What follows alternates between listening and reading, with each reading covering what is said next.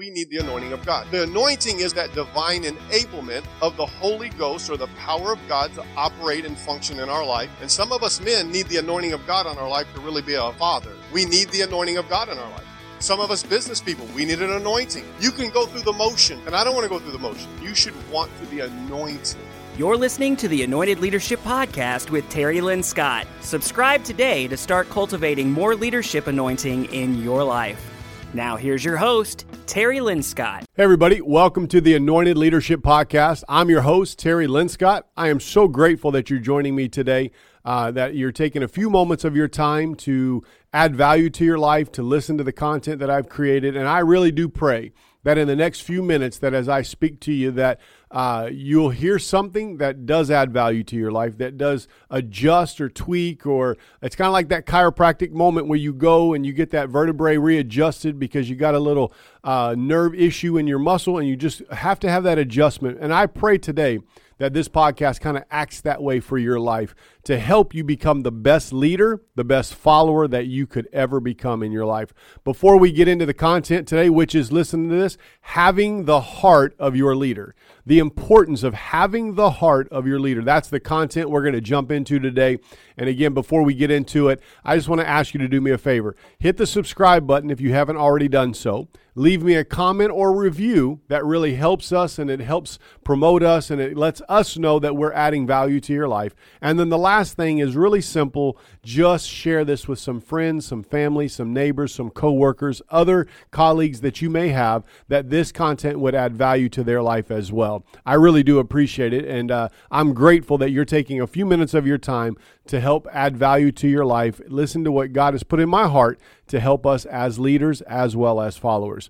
Uh, let's jump into it today. The content, again, the title is Having the Heart of Your Leader, the importance of having the heart of your leader. And I want to give you a, a theme verse. It is the Anointed Leadership Podcast, which is we're asking God to get on us and work in us and through us to accomplish what we've been called to do or we've been tasked to do by a leader.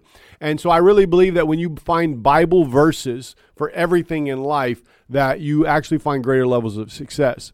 I really believe that every aspect of leadership is found in the scriptures. Our, the greatest leader of all time, in my opinion, is Jesus Christ himself. Uh, he took 12 men and he changed the world still 2,000 plus years later. It's still changing people's lives. It's still helping people become better versions of themselves every single day. And he did this over 2,000 years ago with, with 12 people. That you got to think about that. His influence into the life of humanity uh, is so great that it's lasted over 2,000 years. Most leaders can't say that. Most leaders get a quote or two after 100 years of their of their life or after 20 years of their life. Jesus man, 2,000 plus years, and people are still quoting him. People are still following him. And so we know that he was the greatest leader of all time. He is the GOAT, in my opinion, uh, the greatest of all time in leadership. Amen. And so let's read a verse. In the book of Numbers, chapter 11, it says this, verse 25 says, Then the Lord came down in the cloud and spoke to him. We're talking to Moses. And took the spirit that was upon him, Moses, and placed that same spirit upon the 70 elders. Now, that's an interesting verse. And what's interesting is we're talking about Moses after he leads the children of Israel out of Egypt and in, they're going into the promised land and Moses is weighed down with the burden of leadership. He's weighed down with the burden of dealing with people and weighed down with the everyday business of, of running a country, if you will. And his father in law, which there's so much about leadership in his father in law, but he had counsel around him, Moses the leader. He didn't just do it all himself. He didn't ask Jethro where he was when God spoke to him. He listened to those around him. This is this is so key if you want to be a successful leader. You can't know have all the answers and you need people around you. But he listens to his father-in-law and he basically says you're wearing yourself out. You can't do this on your own. You need to get some help. So you need to find some people. So Moses actually gets 72 people. There's 70 that are in the place, and there's two others that are still around the, the, the that are still helping Moses with leadership in amongst the, the business of the day. And so 72 people receive the same spirit that was upon Moses. That's an interesting moment. So I think about this when I talk about leadership and when I think about the success of a team, the success of a church, the success of any business is when the team, the leadership team, or those that are in the team have the same attitude, the same heart, the same spirit as the leader. Things look good. But when there's a division, which means the same heart isn't there, the same attitude isn't there, the same spirit isn't there, now you have a, a complete division and people know it. And here's the interesting thing is God said, if you're going to have and produce leadership under you, I can't just tell you to give them information. Basically, says I need them to have your same heart, the things that drive you, the things that make you tick, the things that that excite you, the the the vision that you have to see it very plain. But I also need them to understand what makes you frustrated, what makes you, what ticks you off, if you will, things that, that are irritating to you. I'm putting this whole kit and caboodle thing upon the leadership so they can help you. Here's the key deal with the burdens of everyday life of the everyday business. Now, in ministry, we don't like to call it business. We like to call it, oh, it's ministry. It's not business. Can I help you? There is a business side to ministry. You got to deal with the government. You got to deal with money. You got to deal with the banks. You got to deal with leadership. You got to deal with people. You got to deal with facilities. There's a business side of it. And most people don't like to call ministry business, but you got to have a little bit of business in there to deal with the, the everyday stuff that goes on in that moment, there's a burden, there's a weight that comes upon the leader when they have absolutely no help. I, I, want you to realize that having the same heart as your leader simply means this you've caught his vision, you got his heart, you have the same attitude about what your, the purpose is, as well as you have the same response to problems, to, and to victories that they would have. That's what this really looks like. The things that he would celebrate, you're going to celebrate. The things that he's going to uh, pray for, you're going to pray for. The things that are going to just tick him off, they should tick you off. This is, and, and, and excuse the word tick off, but the reality is that thing that just makes him mad and he doesn't have any any place for it in his life should have the same thing with you. You you and him, you and her, they should be walking in the same path, going after the purpose not promoting the person. Moses didn't have 72 leaders under him to promote him, but it was to fulfill the purpose of God in his life. And that's what we have to realize. I want to talk to you about just two types of categories of people that are employees or workers or whatever it is. In the business world, if you're if you're a, a secular employee, employer that has employees, you have two types of people that work for you. One is the one that we all want is is the people that are part of the team to make a difference. They're, they're part of it. They're making a difference. They're sold out to it. And the other one is their the income status. You're just a paycheck. You're just my groceries. You're just paying my bills. And that's all you are. Those are the two people, types of employees that we find. You very rarely find somebody in the middle. Either I'm just there to clock in, clock out, or actually I have ownership in the company. These are the, the types of people. In the church, you have I'm a volunteer. Nobody's paying me. I'm just here. I'm helping you. Uh, be excited that I at least showed up and nobody else did. And that's a volunteer mindset. Then you have the one that says, I've been bought with a price. I no longer belong to myself. Jesus Christ owns me, and everything that I'm going to do for the church, I'm doing it for Jesus Christ. So I'm bought with a price. I'm not my own. And then I'm a volunteer. Can I tell you, I hate the volunteer mindset. I can't stand volunteer mindset because you didn't volunteer. Jesus bought you. You are owned by Jesus. Come on, I'm preaching better and you're saying amen today. And I know it's a leadership podcast, but you can see that passion that burns. I can't stand the volunteer because that's all you get is volunteers. You don't get people that are sold out for Jesus in the kingdom. So now we have business side, church side. Let me get off of that. But church side, business side. The, the, and they're both mirror each other. Income status looks like a volunteer. Somebody that's in it and has ownership looks just like the person that's been bought with a price. Same attitudes. You have two different types of people. And what we have to realize is there these always going to have these two type of people around us, but what we need to do is not be the one that's a volunteer and we definitely don't need to be the one that's income only. We need to be people that have ownership because we know we've been bought with a price. We've got to be these people if we're going to find great levels of success in our life as well as the leaders. We have to help cultivate the people. We need to move them from income only and volunteer only over to ownership. And we can do that by helping them get the heart of what we've got going on and what God's called us to do. Amen. And so I want to talk about this about leadership. Let's talk about Jesus. Jesus taught us a lot about imparting leadership into people. I opened it up and said, He took 12 people and is still changing the world today. And none of them are alive. But what they did and how they did it is still greatly alive in our lives. He taught us these things. And we find this in a couple verses. In Matthew chapter 13, we find that he talks about the parable of sower, a few different places in the scriptures. And in Matthew 13, verse 16, he says, uh, verse 15, he says, Those people over there that I said in parables, they don't get it. But you, in verse 16, you have eyes to see and ears to hear. So you're going to see something different and hear something different than everybody else is going to do. He's talking to the 12.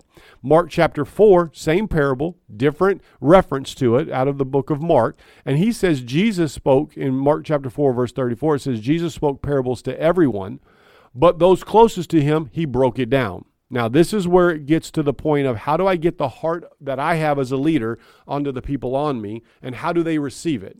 So here's the thing we find in this thing is you can teach people all day long. You can you can hammer knowledge into people all day long. You can force the the vision into somebody all day long. But if they don't catch it, it's not going to do anything for them. Jesus realized this.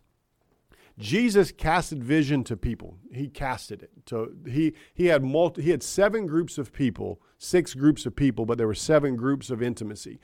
And we find this that he had the multitudes, he had the crowds, he had the 72, he had the 12, he had the 3, and he had the 1, and the other level of intimacy was God. So there's the seven levels of intimacy Jesus had. Jesus never casted vision to the 12 he broke it down. But to everybody else, he casted a vision. He gave them the freedom to find interpretation. He gave them freedom to make decisions on their own. But the ones that chose to follow him, and not everybody's going to choose to follow you as a leader, but the ones he chose that chose to follow him, that made a conscious decision to eliminate the volunteer mindset and become the one that I'm bought with a price, the one that changes from I'm in here for an income and paying bills to man, I got ownership and stock in the company, and the success of the company looks good on me, and so I'm going to be rewarded for that. See the difference in the people? This is how Jesus dealt with. He casted vision to everybody, but those closest to him, he broke everything down. He, he, he sat down with him. He talked about him. He, he, got, he laid everything out of his heart and not just what he saw, not just what a vision was, not formal, but just poured himself out into those around him. If you're the leader, you're going to have to learn to spend time with those that are closest to you. You're going to have to be able to tell them things. You're going to have to sh- share things that, that bother you, things that irritate you. You're going to have to begin to talk to them about things you don't like. Uh, you're going to have to begin to cast vision and sit down with them in private meetings and share your heart before you tell everybody else and, th- and let them catch it. And you're going to have to do this more than one time. You can't just tell somebody one time and expect them to catch it. You got to think about those 72 elders or 70 elders that were with Moses. They were with him and they did not catch his spirit until God put it upon them. He could have taught them, he could have told them, he did everything he knew to do, but until God intervened and he, they caught the spirit of Moses, it, it wasn't then until they helped him bear the burdens of everyday life. And so when we really look at this, when you have a solid team around you, you this is what happens when they catch the vision. When you have that solid team around you and you spent that time with them, what you do is alleviate the burden of everyday decisions so that you can deal with the things that only you can deal with. The difference, the, the key difference to this whole component about having the spirit of my leader and not is the caught versus the taught. We're teaching people, we're telling people, we're preaching things, we're doing all of this stuff, and we find that people around us they're not they're not getting it. We don't. It's like, oh my gosh, what's wrong with you guys? But the reality, are we spending time? With those that are closest to us. My team uh, close to me, I, I don't spend a ton of time anymore of just meeting, meeting, meeting because they're catching it. They're getting it. They're running with it. Because in the beginning, I spent a ton of time with them. I spent Monday nights with them. I began to talk to them about messages and I spent weekly meetings with them. And they caught it. And it's a great thing. But we still meet, we still talk, we still cast vision. And it's easier because the minute they have the attitude and they hear what I have to say, they're catching it. And it's so much better. That A solid team around you will allow you to do what only you can do, leader, because they're doing what God anointed them to do, which is bear the burdens of everyday life in the business, in the ministry. And you got to be able to do that. Moses' role was to lead the people but it was too tough on his own, so he needed the people around him. And so, leader, you can be complaining that you have no help, or you can take the time to cast vision to multitudes, but spend a lot of time with some close people around you. And we got to see that Jesus spent a ton of time with Peter, James, and John. We know that he spent a ton of time with the 12 but he but he spent a qual he spent some time with crowds and multitudes that followed him but he didn't ha- give them the time of day to break it all down. You know moses didn't come and teach them. God put the spirit upon those leaders and so you have to let that happen. You got to find that and develop that and catch the vision. How do you do it? Let me give you three things today that how do i get the spirit of my leader upon me? Leader how do you get that spirit upon them? You can't they have to receive that. You can't put it. You got to keep, but there are things that you have to do to be able to help them catch that vision. Here's the here's the thing. How do you get the spirit of your leader upon you? Now, before I get into it, I want to make sure that we're all clear. We're not in man worship here. And that's not what we do. We worship the Almighty God. But we look at what God set up in the church and how He does things. And He's never done anything in the earth without using a man and we always have a man over us or a woman, however that looks like to you. We always have authority over us. We always will, and it always has been. And so we've got to realize that there's always going to be people in our life. There's always going to be people that are in our life that are going to help us, they're going to lead us, they're going to direct us, they're there for our good, and they're not a problem and they're not a thorn, right? So we have to realize that. So it's not man worship, it's the way God designed these things. So here's the first thing of how do I get the heart of my leader? How do I get that same spirit? How do I do that? Can I before I get into that, let me say this. This is what it really means to have the heart. You act like the, not not act. You answer the way they would answer. You make decisions the way they would make a decision. You put out fires the way they would put out the fire. This is what it really means. It doesn't mean that you dress like them, you talk like them, you eat everything that they eat, you like their flavors. That's not what we're talking about. That's crazy and weird and it's stupid. We're talking about you helping bear the burden in the business, in the ministry, whatever it is. And you're taking what's upon that leader and you're making sure that you're operating that way. When when Felix, he's he's my right hand guy in the ministry. When he came into the ministry and he started working, I told him, I said, Felix, you got to learn how I do things. You can't do things the way you do things. You can't correct people the way you would want to, or the way Jimmy Squires did, or anybody else. I need you to learn how to how to handle it the way I handle it. I need you to learn how to make decisions the way I'm gonna make decisions. And over the last year, we've been working side by side of how to make decisions, and we're and it's constant. Me and him talking, me bringing things to his attention because as he develops and as he grows into it, he's grabbing the heart, and he don't have to ask no more because he knows how I would do that. And so it's bearing a burden that would be on my weight. He's bearing that, making success happen in our ministry. And it's a great thing that's happening. So you got to realize this is what it means and what it looks like. And as leaders, we need people under us like this. And people that are under leadership, this is what your role should be for the leader, not promoting yourself, but for the leader. Okay. So here's, let's talk about three things. Number one, know your role. Are you the leader? Are you the elder? Or are you the people? Which three are you? You're the people that got problems, you're the elder that's helping the leader, or you're the leader that's leading the people. You've got to know your role. And until you do, you're never going to catch the vision. You're never going to understand. Number one, anything with two heads is a freak. We know this. It's a monster. And so there's not two heads. So if you're not the leader, don't be the leader. Don't try to be the leader. Don't don't walk in a grace that God hasn't given you. Know your role. If you're the leader, then lead. Let people pull potential out of, stretch people to help you do what God's called you to do. And what you'll be able to do more when you have people around you doing it, but they'll only do it when they catch your heart. So you're going to have to spend some time and know your role. Listen, you got to beat down, and knowing your role, you got to beat down pride and arrogance. This is something that has come to me, and I've really d- d- just d- you know uh, meditated upon. What does this really mean? Pride and arrogance. Pride is what wanting something that you can't have. So you got to beat that down. You can't say, I want to be the leader. I wish I was the leader. I wish I had that position. That's pride. Arrogance is saying, I could do it better. So we got to beat that out of our life to be able to have the heart we got to respect that what God has put upon each person, and we got to walk in that, and we got to love that person and, and be honorable to where we are. But we got to know our role. And to know our role, you got to beat down pride, wishing you had something that you're not graced to do, and arrogance, thinking that you're better than everybody else. You got to beat that down. Leaders, you got to beat that down. You need the people around you. You need teams around you. You need leaders around you because this weight of this thing is too great for you to do it on your own. That's why God set up leadership the way He did. We also got to realize that we got to walk in the grace that we've been given and not ask for something that we, we can't do. And it's interesting. When I went from the second in charge to the first in charge, when I went from associate to, to senior pastor, the grace was different and I, I felt it inside. I can't explain it, but there was a different grace about me to be able to lead people in pastoral versus supporting a pastor. There's a different grace there. And so I never wanted the, the lead pastor. I was happy in the supportive.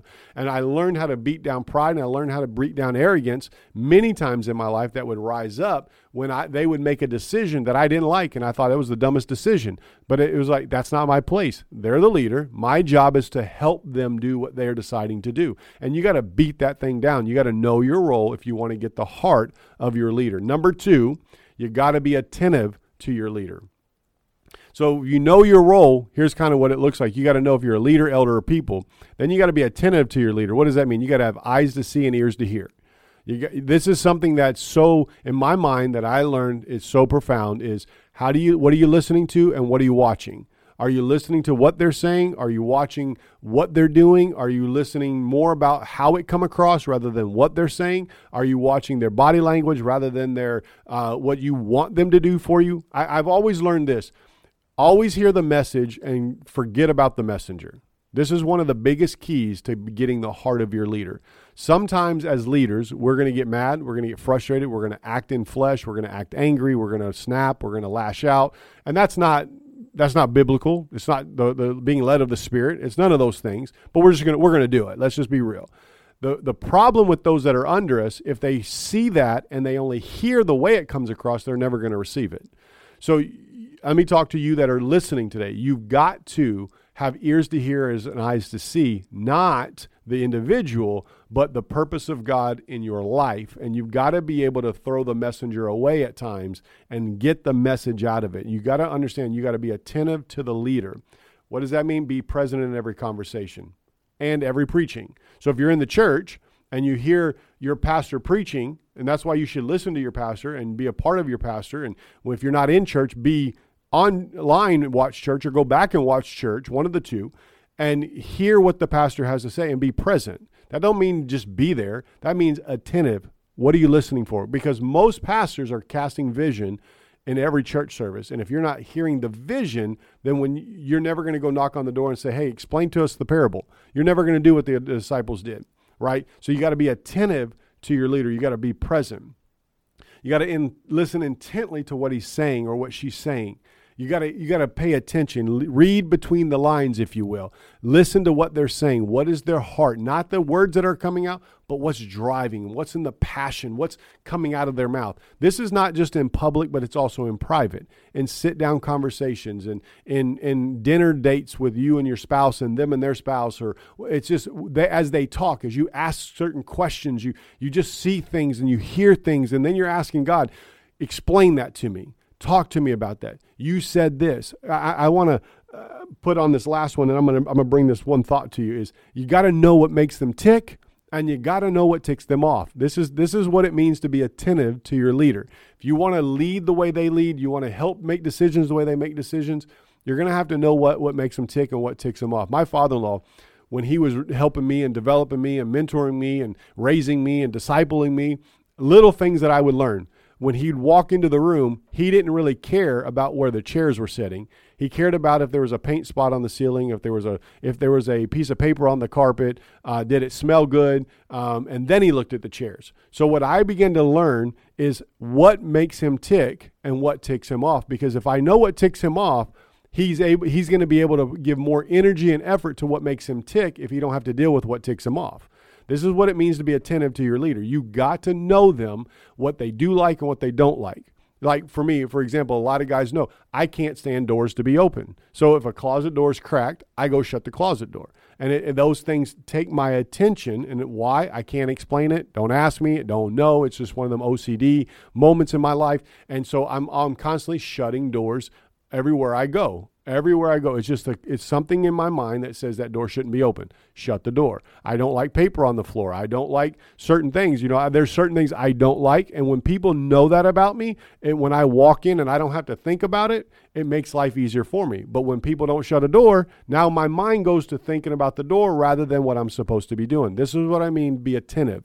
You got to know every detail. You got to know the things that make them tick. Push them to that and whatever ticks them off, you got to be attentive to that. So if you can deal with those things, they can go do what, what really they need to do. This is how you get the heart. You think, well, what does trash on the floor got to do with it? Oh, a whole lot. You get the heart of your leader. And then you begin to develop those things and you begin to lead the ministry, the business the way they would because you know exactly what they don't like. So it's just simple things that you got to do. It's it's how to you got to be attentive to your leader. You have to know your role. Are you the leader? Are you the elder or are you the people? You got to know that role. You got to be attentive to your leader. You have ears to hear and eyes to see. This is what Jesus told his disciples. You got to be able to see things that nobody else does, and you got to be able to hear things that nobody else is hearing. And the last thing is this know your role. You got to be attentive. And the third one is, is probably the most simple, but the most profound. Uh, remove the burden, don't be the burden. No, no, there was no mute on the audio. Remove the burden, don't be the burden. That that to me is so profound. You got to do the work.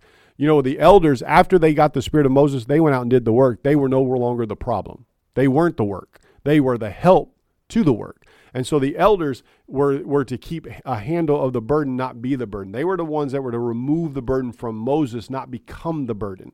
Uh, they didn't go to Moses every day and get counsel about every little thing. They learned what, how Moses would handle situations, and they just handled them. They didn't even have to report to Moses because there was too many things to report.